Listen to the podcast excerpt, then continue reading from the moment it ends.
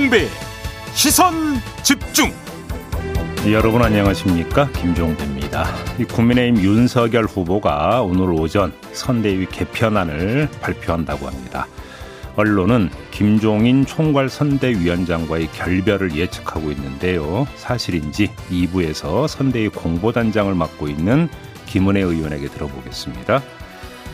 더불어민주당 이재명 후보는 어제 자동차 공장에서 신년 기자회견을 열고 국력 세계 5위, 국민 소득 5만 달러의 국민 대도약 시대를 만들겠다 이렇게 선언했는데요. 이 장소와 메시지에 담긴 전략이 무엇인지 3부에서 민주당 선대위 전략기획본부장을 맡고 있는 강훈식 의원에게 들어보겠습니다. 1월 5일 수요일 김종배의 시선집 중 광고 듣고 시작합니다.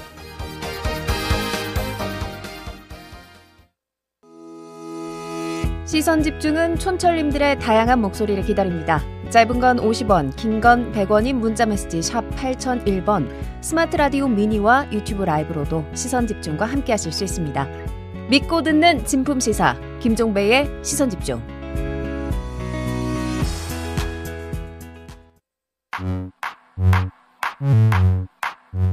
뉴욕에 뉴욕 타임즈가 있다면 시선 집중에는 JB타임즈가 있다. 촌철살인 뉴스 총정리 JB타임즈. 더 막내 작가와 함께 시선 집중의 문을 열겠습니다. 어서 오세요. 네, 안녕하세요. 더막갑니다. 네. 김영민 님이 폭풍 전야 같은 밤을 보내고 맞이한 아침입니다. 오늘은 또 어떤 하루를 보내게 될까요? 라고 보내주셨고요. 네. 이건 얼디린가? 얼디리님. 아침에 일어나 뉴스를 보니 어제 천기누설에서 제이비가 말씀하신 게 그대로 일어나고 있습니다. 역시 제이비라고 보내주셨는데요. 아, 예. 아, 그 웃음은 뭐죠? 예, 그냥 멋쩍어서 멋쩍은 웃음이에요. 네. 알겠습니다. 싱싱이 님이 정치권이 어떻게 돌아가는지 잘 모르지만 김종배 시선 집중을 들으면 만사 오케이라고 보내주셨는데 그건 정답이시죠. 네, 맞습니다. 맞습니다. 네, 네. 네 저희 거를 들으면 음. 뉴스를 꿰 수 있습니다, 여러분. 그럼요. 채널 고정하시면 됩니다. 네. 네, 자, 그럼 바로 시작을 해볼까요? 예. 오늘 오전 11시에 윤석열 후보가 선대위 개편 방안을 발표한다. 조간이 지금 일제 이렇게 보도를 했습니다. 네. 간밤에 최종 정리가 된 것 같습니다. 네. 지금 그 조금씩 보도가 좀 엇갈리는데요. 공통 분모만 추리면 선대위는 해체한다. 해체. 그래서 네다섯 개의 선대 본부 체제로 네. 슬림화한다. 네. 그다음에 선대 본부는 윤석열 후보가 직할로 음. 직접 관리한다. 다만 선대 본부를 그래도 이끌 사람은 필요하기 때문에 선임 본부장을 두느냐 네. 아니면 총괄 본부장을 두느냐 여기서 이제 언론 보도가 그렇죠. 엇갈리고 있는데요. 네. 선임 본부장격으로 원희룡 현 정책 총괄 본부장이 선임을 맡을 거다라는 보도가 있는가 하면은 권영세. 예, 총괄 본부장을 두면서 권영세 의원이 총괄 본부장을 맡을 거다 이렇게 보도 여기서 약간 엇갈리는 게 있고요. 네네. 그다음에 또 하나 지금 나오고 있는 게 동아일보 같은 경우는 임태희 총괄 상원본부장을 통해서 김종인 총괄 어, 선대위원장에게 결별을 통보했다. 어젯밤에. 이렇게 보도를 했는데 이건 동아일보만의 보도고요. 여기까지 나가지 않은 보도는 안가 더 많습니다. 음흠. 그렇기 때문에 통보가 그러니까 사전 통보가 있었는지 좀 확인이 돼야 되는 가 사안인 것 같아요. 그다음에 또 하나의 관심사.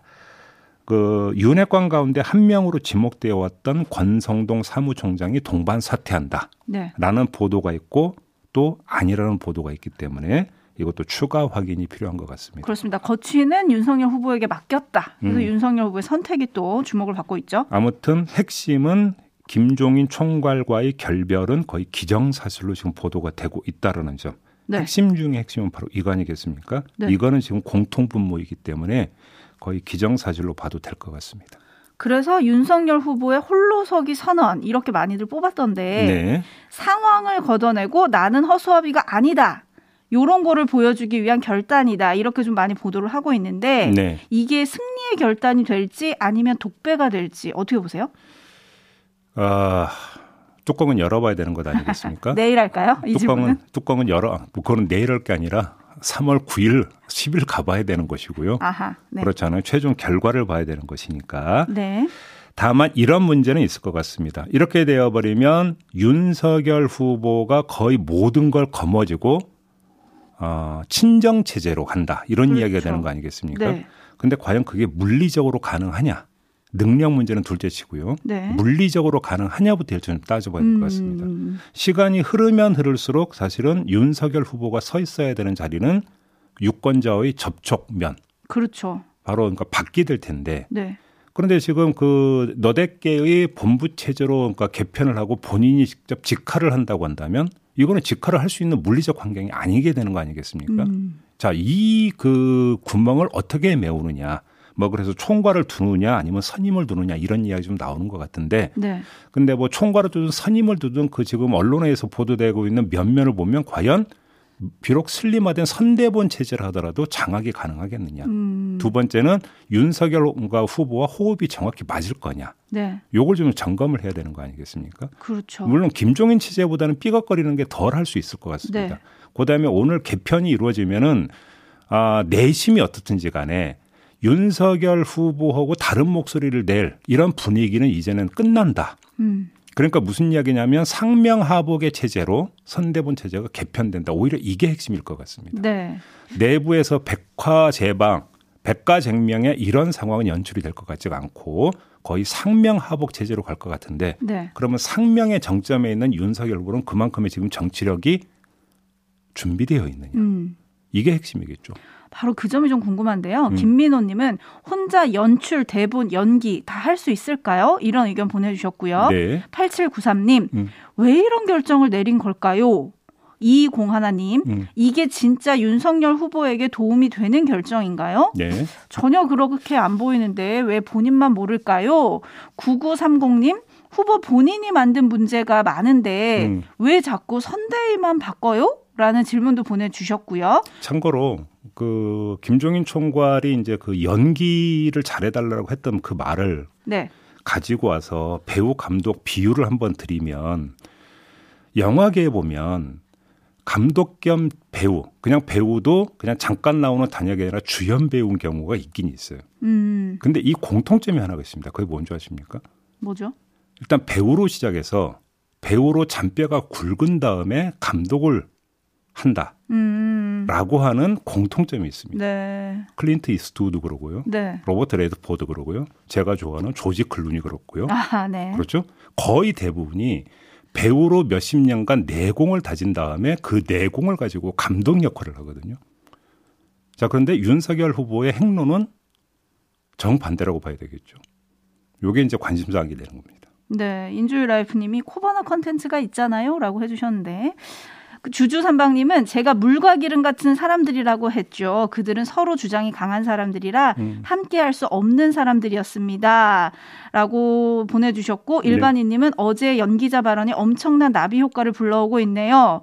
라고 해주셨는데 지금 아침에 조건을 보면 김종인 위원장이 어제 저녁에 음. 선대위 정태근 정무대응실장 그리고 금태섭 전략기획실장 음흠. 김근식 정세분석실장 네. 들과 저녁을 함께 하면서 네. 대한민국이 국군이 없다 라고 한탄한 것으로 전해진다. 이런 보도도 지금 나오고 있거든요. 그럼 별이 안 왔다 안 온다는 얘기가 되는 건가요? 그런가 봐요. 예. 자, 이런 가운데 코코님이 제일 궁금한 건 이준석 대표가 어떻게 되는가입니다. 라고 보내주셨는데 이준석 대표는 어떻게 될까요?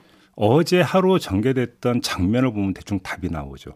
어제 이준석 대표를 대하는 국민의힘 내부의 어떤 움직임과 김종인 총괄을 대하는 움직임에는 일정한 온도차가 있었습니다. 어떤 온도차가 있었냐면 이준석 대표에 대해서는 거의 직공에 들어갔었습니다. 그것도 대놓고 네. 익명이 아니라 공개적으로 예를 들어서 방송 인터뷰나 이런 것들을 통해서 그냥 대놓고 바로 이준석 대표를 공격을 했고 또 대표적 사퇴를 요구를 했었거든요. 음, 이렇게 근데 그 김종인 총괄에 대해서는 결별 설 설이 익명 관계자에 의해서 그냥 흘러나오고 결별을 할 거다 아닐 거다 엇갈리는 보도가 춤을 췄었던 게 어제였습니다. 네, 그렇죠. 이렇게 놓고 본다면 김종인 총괄보다 오히려 이준석 대표에 대해서 입장이 먼저 정리가 됐다.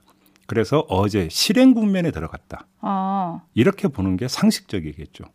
그래서 아마도 그 이게 좀 기획이 된 건지 우연의 일치인지는 모르겠지만 네. 어제 재선 의원들이 모인 다음에 오늘 의총 소집을 요구를 했거든요. 오전 그렇죠. 10시에 의총을 소집해달라. 네. 이렇게 요구를 했고 결국 여기서 이게 이제 그 분수령이 될 것 같다는 이야기가 나왔었는데 네. 근데 그 지금 이게 오전 10시 의총이 아, 수용이 되는지는 잘 모르겠어요. 왜냐하면 11시에 윤석열 후보의 지금 그 발표가 예정이 되어 있기 때문에 네. 시간 조정은 뭐 있을 수 있을 것 같은데 그건 좀 다시 한번 확인을 해봐야 될 것 같은데 네. 아무튼 5일로 지금 맞춰지고 있다라는 것. 그러면 오늘 모든 걸 총정리할 가능성이 있다고 봐야 되는 거고요. 네. 이런 점에서 이준석 대표와도 함께 갈 수 없다라고 하는 것들은 분명히 했고 오히려 김종인 총괄에 대해서보다 더 확실하게 메시지 전달은 이루어진 것 같은데 문제는 김종인 총괄은 위촉된 사람이기 때문에 해촉하면 그만이에요. 음. 김종인 총괄이 버틸 뭐가 없어요. 네. 권한이 없죠. 하지만 이준석 대표는 당원들에 의해서 선출된 대표이기 때문에 본인이 버티면 본인이 버티면은 그때는 문제가 복잡해지는 거죠. 음. 그래서 남은 문제는 이준석 대표가 버티면 어떻게 되냐면 연판장 돌고 서명 돌고 내지 최고위원들이 집단 사퇴를 하면서 아예 최고 의결 기구를 그냥 붕괴시켜 버리는 네. 이런 어떤 폭력적 방법으로 가느냐 아니면 이준석 대표가 마음을 비우고 자진해서 그러니까 그냥 사퇴를 해 주느냐 이 갈림길만 지금 남아 있는 것 같다는 거죠. 음. 그리고 권성동 의원이랑 정진석 의원 등이 이제 어제 한 발언들도 있고 음. 오늘 또 중진 의원들이 이준석 대표를 만나기로 했었거든요. 네. 네, 그런 것들이 또 어떻게 전개가 될지 좀 지켜봐야 될 것 같은데요. 그런데 여기서 하나 좀 놓치면 안 되는 게 우리가 이제 그 워낙 상황이 쏟아지다 보니까 어, 뭐 그냥 하고 넘어간 게 있는데 뭔가요? 초점은 선대위 개편이었잖아요. 그렇죠. 선대위 개편하고 이준석 대표의 거치는 엄밀하게 따지면 상관이 없어요. 왜 그러냐면 이준석 대표는 선대위의 모든 직책을 사퇴를 했기 때문에 네. 선대위 개편과 이준석 대표의 거치는 별도의 문제인 거죠. 그렇지 음. 않습니까? 네. 그런데 선대위 개편 이야기가 나오자마자 가장 먼저 지금 공격 방향으로 잡았던 게 이준석 대표라는 겁니다. 음. 물론 이준석 대표가 그러니까 당 대표직이라고 하는 명분을 가지고 밖에서 선대위에 대해서 여러 가지 이야기를 했기 때문에 네. 선대위 개편의 환경을 조성한다는 차원에서 이해할 수 있는 부분은 있겠지만 엄밀하게 형식적으로 따지면 그거는 별도의 영역이거든요. 네네. 그건 당 조직인 거잖아요. 요거 지금 이야기하는 건 선대위 그러니까 조직인 것이고. 네. 그런데 먼저 이준석 대표 거치 문제가 이야기되기 시작을 했다라고 하는 것은 윤석열 후보가 음. 선대위를 직할하는 걸 넘어서 당 전체까지 결국은 한 손에 장악을 하고 끌고 나가겠다라고 하는 행동 개시가 시작이 됐, 행동이 이제 개시되기 시작했다. 음. 요렇게 읽을 수 있는 게 아니냐라는 것이죠. 알겠습니다. 지켜봐야 될 게 많은데요. 여기서 저는 또 눈길을 끌었던 게 김종인 위원장 주변에서 이런 말이 또 나왔다 그래요. 김종인 위원장의 부인 있죠. 김미경 교수님. 네. 그리고 윤 후보의 부인 김건희 대표가 네. 한라인을 통해서 음. 선대위 전면 개편 필요성을 전달하는 등 김 위원장은 윤 후보를 전방위적으로 압박하고 설득했다.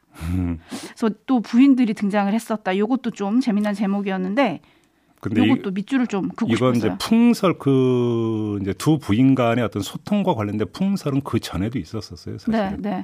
이제 그게 이제 김종인 총괄이 선대위 그 총괄을 맡느냐 안 맡느냐, 합류하느냐 마느냐 이 과정에서도 이제 그런 풍설이 돌았는데 확인이 안 된 풍설이기 때문에 저도 입에 올리지는 않았습니다만 이제 그게 어떻게 해서 나온 건지는 모르겠지만 계속 그게 좀 반복이 되고 있네요. 네, 그런 궁금한 건 김종인 위원장과 윤석열 후보는 만나지 않았다고 음. 했는데 부인들과는 핫라인이 발동했다. 이게 좀 궁금해서 말씀드렸고요. 김진학 님이 어제 JB TIME 천기누설까지 정확히 짚었네요. 대단해요라고 보내주셨는데 여러분 시선 집중 이렇게 도움이 되는 방송입니다. 음, 네. 계속해서 시선 집중해 주시고요. 네. JB TIMES 다음 주목할 뉴스로 넘어가겠습니다. 오디오로 먼저 만나보시죠.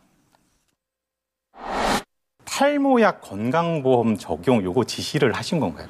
검토하라고 했습니다. 검토하라고? 네. 어, 제가 우리 청년 선대위가 있는데 네네. 이 청년 선대위에서 이제 리스너 프로그램이라고 네네. 민원을 들어보는 프로그램 중에 어, 이 탈모약 너무 부담된다. 어, 이거 건강보험에 해야 된다는 게 있다고 해요. 그래서 검토를 지시하라고 했는데 저도 주변에 이제 이 탈모로 고생하는 분들이 계셔서 네. 어, 이건, 이것도 건강에 가는 건데 왜 보험이 안 되지? 이 생각을 하고 있었기 때문에 상당히 괜찮은 아이템이다. 그 검토하자. 이렇게 지금 지시해 놓은 상태입니다. 네, 어제 이게 인터넷 커뮤니티에서 상당히 화제가 됐다는 거 네, 아니겠습니까? 화제가 됐습니다. 특히 탈모인 커뮤니티에서 아주 폭발적인 반응이 나왔다라는 건데 아무튼 이렇게 해서 소확행 공약, 그러니까 작지만 확실한 행복, 그 네. 공약에 포함시킬 것으로 알려졌다 라고 하는 소식이 전해지자마자 이제 커뮤니티에서 엄청나게 지금 화제가 되고 있다라는 건데요. 네. 그래서 커뮤니티에서는 이재명을 심는다. 뽑는다가 아니고. 예. 이 뽑는다라고 하는 것은 탈모인에게는 매우 민감한 표현이기 때문에 네. 심는다. 뭐 이런 표현들도 뭐 어디 쏟아졌다는 거 아니겠습니까? 그렇습니다. 요걸 좀 짚어봐야 될 것 같은데요. 아, 이번 대선의 특징이 있죠. 전국적 의제, 전국적 공약, 메가 이슈가 나오지 않고 있다는 겁니다. 음. 이 코로나 팬데믹에다가 4차 산업혁명까지 겹쳐서 삶의 불안정성이 갈수록 심해지고 있는 상태인데도 큰 그림이 나오지를 않고 있어요. 자, 이런 현상이 옳은지 그른지 요거는 분명히 좀 짚어야 될 문제인 것 같습니다. 네. 하지만 오늘 얘기할 건 아, 그냥 이런 현상을 현실로 인정을 하고 음. 그 다음 현상을 짚는 것인데요. 옳든 그르든 선거판의 현실이 그렇다면 승부는 디테일에서 각론에서 갈린다 이런 이야기 아니겠습니까? 음, 네. 결국은 타겟 마켓 그러니까 타겟 마케팅이 이루어진다 이런 이야기가 되는 건데 타겟 즉 표적 집단의 소구를 얼마나 디테일하게 잡아내느냐 네. 그래서 정책화하느냐 이게 결국은 후보들의 경쟁력을 가를 거다 이런 이야기가 되는 거고요. 이 탈모약 건강보험 적용은 바로 그런 예의 가운데 하나가 될 것이다 이렇게 봐야 되는 거겠죠. 이재명 후보가 슬로건을 나를 위해 이재명으로 이제 바꾸지 않았습니까? 그러면서 우리가 아니라 나를 강조하는 것은 결국은 어, 사람들의 처지에 따른 이익 추구의 심리를 반영을 하겠다. 음. 여러 갈래로 반영을 하겠다라고 하는 어떤 이런 방향성을 설정한 거다라는 해석이 일반적이었는데 탈모약 건보 적용 검토 같은 경우도 바로 그 차원에서 이해를 하면 될 것 같다. 이렇게 정리를 해야 될 것 같습니다. 네, 초이 스카이 스카이님이 탈모인으로서 저도 격하게 환영합니다라고 해주셨고요. 현님은 자궁경부암 백신도 비쌉니다라고 해주셨는데 음, 이런 소소한 민원들이 또 공약으로 확실하게 될지 이것도 좀 지켜볼 일인데 네. 일각에서는 한편 아직 공약도 아닌데 너무 홍보가 됐다. 이것도 포퓰리즘 아니냐. 털모자를 결합해서 모퓰리즘이다. 이렇게 비판하는 분들도 있더라고요. 일단 이거는 홍보이기 이전에 반응이 이제 나왔던 거잖아요. 이제 반응이 이렇게 폭발적으로 나니까 바로 올라탔죠. 네, 그러니까 이제 기민하게 움직였던 게 어제 뉴스를 보니까 이재명 후보가 바로 또 홍보 영상 찍었던데요. 맞습니다. 이재명을 홍보영상 심는다면서. 머리를 싹 쓸어 넘기는 네, 그거 보셨습니까? 내 그거? 머리를 위해 이재명 뭐 이렇게 그러니까 얘기를 하고. 재빠르게 이제 그 이제 그 이게 화제가 되니까 이제 거기에 올라타서 이제 홍보 네. 시작을 한 거죠. 이렇게 정리를 해야 될 것 같습니다. 네, 강동진님이 탈모약이 너무 비싼 건 사실입니다. 이렇게 음. 또 정리를 해주셨는데요. 네. 아무튼 이런 소소한 공약들이 표심을 가릴 것이냐, 그리고 어디까지 민심을 파고들고 국민이 원하는 정책을 어디까지 내놓을 것이냐, 음. 이것도 또 하나의 관전 포인트가 형성이 된 것 같은데요. 요건 3부에 강훈식 의원과 좀 더 짚어보도록 하고요. 다만 이제 건보 적용이 되느냐 말은 아직 확정은 된 건 아니잖아요. 그렇죠. 따라서 네. 여기서 이제 그러면 어느 정도 이제 건보 비용 이제 부담이 이루어지고 재정에 이제 어느- 어느 정도 영향을 미칠 것인가. 이건 또 면밀하게 따져봐야 되는 거죠. 맞습니다. 3부에서 시선 집중해 주시고요. 예. 제이비타임즈 다음 주목할 뉴스는 어떤 건가요? 함께하는 사교육 연합이 학원, 독서실, 스터디 카페 등지에 이 방역 패스를 의무화한 조치의 집행을 정지시켜 달라고 신청을 했어요. 네. 서울행정법원 행정 8부가 이를 받아들였습니다.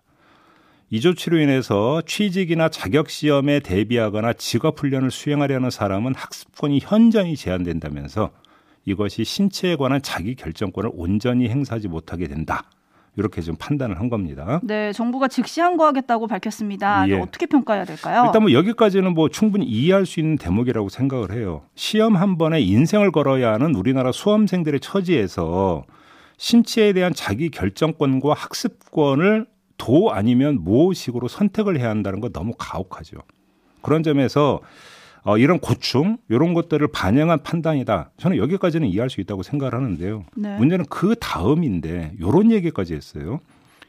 재판부가 뭐라고 했냐면 백신 접종자에게서도 돌파 감염이 나타나고 있는 점을 들어서 백신 미접종자 집단이 접종자 집단에 비해서 코로나를 확산시킬 위험이 현저히 크다고 볼 수 없다. 이렇게 판단을 한 거거든요. 네. 이러면 지금 도대체 뭘 어쩌자라는 거죠? 그러면 접종 안 해도 된다라는 이야기로 연결이 되는 거 아니겠습니까? 음, 그 맥락상 놓고 본다면 그럼 방역은 어떻게 해야 된다는 이야기가 되는 겁니까? 그러니까. 도대체 재판부는 어떤 판단으로 이런 어떤 내용까지 포함을 시켰을까요? 저는 그게 의아하고 이해가 되질 않거든요. 네. 지금 일반인님이 건강권도 있는데요. 라고 음. 반론을 좀 제기를 해주셨고, 네. 이재갑 교수는 네. 이번 법원의 판단으로 방역 정책에 대한 최종 심사 권한을 법원이 가지게 됐다라고 음. 우려를 표명을 했습니다. 네. 이제 반발이 있는 모든 방역 정책은 행정소송과 가처분 신청을 당할 테고, 음흠. 법원이 결정해 줘야 방역 정책이 시행되는 상황을 만들 거다 이런 우려인데요. 사실 네. 이렇게 되면 큰일이고 혼란 아니겠습니까? 그러니까요. 그래서 네. 이제 정부는 바로 이제 그 지금 본안 소송 들어간다는 거 아니겠습니까? 네. 그게 또 얼마나 빨리 나오느냐가 또 관건 아니겠어요. 근데 아무리 빨리 나오더라도 그 과정의 혼란은 어떻게 할 거냐 이런 문제가 발생을 하는 거겠죠. 맞습니다. 알겠습니다. 자 이렇게 정리하죠. 더마카 수고하셨습니다. 고맙습니다.